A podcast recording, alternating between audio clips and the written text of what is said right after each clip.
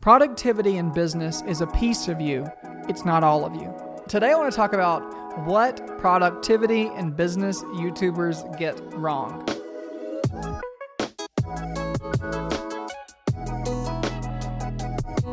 If you've been on YouTube at all today, I'm sure you've seen a couple of videos telling you how you need to improve your productivity. At least on the thumbnails, there's like the guy with all the apps around him. Hey, I've watched a lot of those videos and I like them.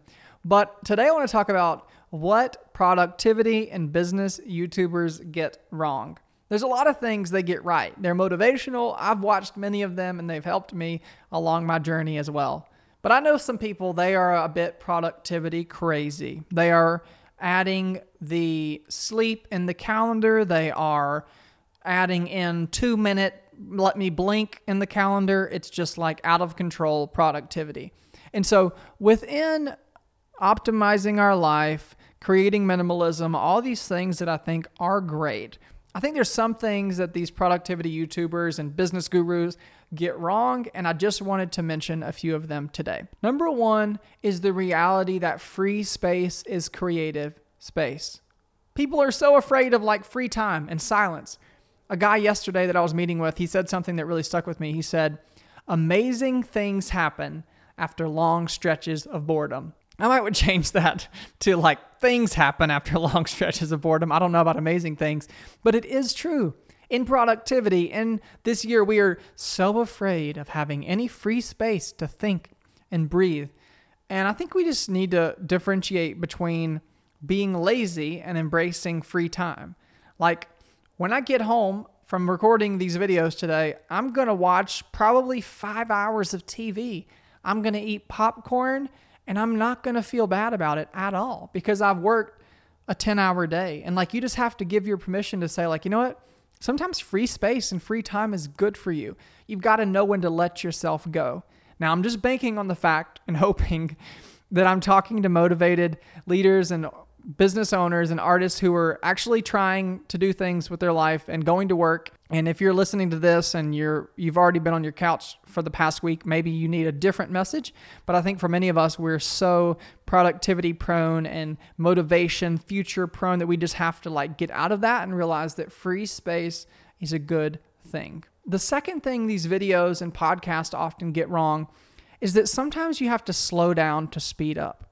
This is a very countercultural idea because everything is about growth and hustle and Gary Vee. And, you know, we all had a Gary Vee stage, okay? I'm not hating. But like, everybody's got to hustle. We got to do it, mother. You know, we got to do it. We got to get it done. Okay, I can't even be hard if I wanted to be. But um, the idea is that sometimes you just have to slow down. Like, you have to breathe. You have to slow down, press pause to even figure out what you're doing at times. Maybe you need stretches of a break. I took a 30 day sabbatical in like the sixth year of our business. That does not align with productivity and growing and hustling to build the biggest business in town. It just doesn't work.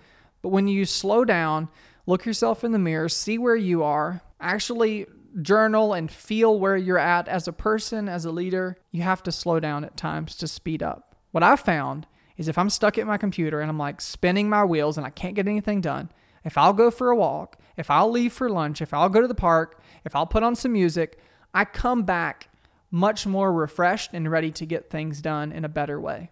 I think many of us just try to keep spinning our wheels when we're already burnt out. There are times when we need to push through, but there are other times when we need to take a breather. The third thing that at times we get wrong is that there's grace for our mistakes.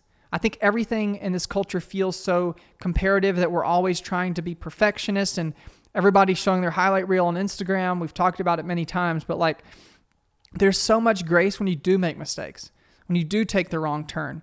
In a sense of our relationship with God, I'm like, you know, the GPS is has the rerouting feature. I think we forget that God is the same way. That like there are moments we take a wrong turn, we make a wrong decision, and in His grace, He allows us to make those mistakes.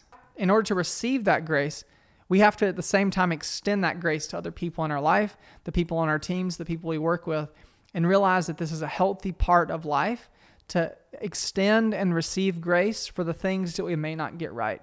I love this quote. I wish I could take uh, credit for it, but money is a great tool, but a terrible master. Money is something that we can use to enjoy life and to go places and to buy things that we enjoy, but it makes a terrible master. And so I think at times some of this hustle content on YouTube, which is definitely needed. I've had those motivational seasons where I need extra motivation, but sometimes it's all based around money. And so you begin to make every decision in your life purely based on money. Although money is the system in which our world operates, we, we can't make decisions based on it all the time as followers of Jesus. Sometimes the Spirit is leading us to do something. Sometimes Scripture tells us things we shouldn't do or should do, like in Proverbs. Maybe we don't start this side business, even if it makes a lot of money, if it's going to manipulate or take advantage of people. As followers of Jesus, we have to make decisions differently. Sometimes, don't get me wrong, we have to make decisions based on money but money is not the pure and only way that we make decisions. The last one is something that I get wrong a lot, and many people in all of the business and productivity and hustle content gets wrong. It's that serving others with our time and attention is important. It's imperative. We have to begin to serve others. Without that, we have a miserable life. We have a miserable existence if everything we're doing is building ourselves up or building our own business or our own bank accounts. Service builds equity. Serving others allows us to step into a new realm which says, hey, my whole life isn't about me. I have to open up my schedule to serve others. I have to open up who I am as a person to the people around me, to people in my community who are less fortunate. And even as a business owner or an organization, you open up your organization's resources with your skill set, with your money, to give and serve nonprofits and other community service things in your city so that you can make a difference. If not, what's the point? Like, what's the point of all this if we're not helping others as well? Productivity in business is a piece of you, it's not all of you. That's the biggest thing I think that we can get wrong and we can forget is like, hey, business is important, growing my craft is important, doing the things I love is important, but it's just a piece of me. It's something I do, it's not who I am. And we have to continue to grow and build and even hustle at times with that in mind to say, like, hey, even if I try to set a schedule, I get my Gmail calendar set up, I'm not good at this. But the reality is, is that certain things need to be scheduled, but I have to leave space for life to happen.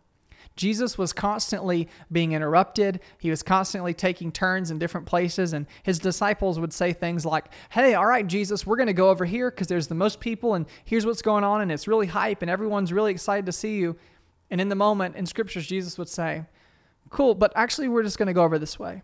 You know, he was willing to be interrupted, he was about his father's business. And I think as followers of Jesus, uh, while productivity and motivation and all these things are incredible, we have to create space for God to move in our life. We have to take our resources, our time, our money to say, hey, it's not all about me. I'm also in the business of helping others. I'm also in my Father's business. Although this may be a bit of a simple concept, I hope it allows you to still enjoy some of this YouTube content on productivity and hustling, but at the same time, it levels the scales and say, hey, my whole life isn't about me.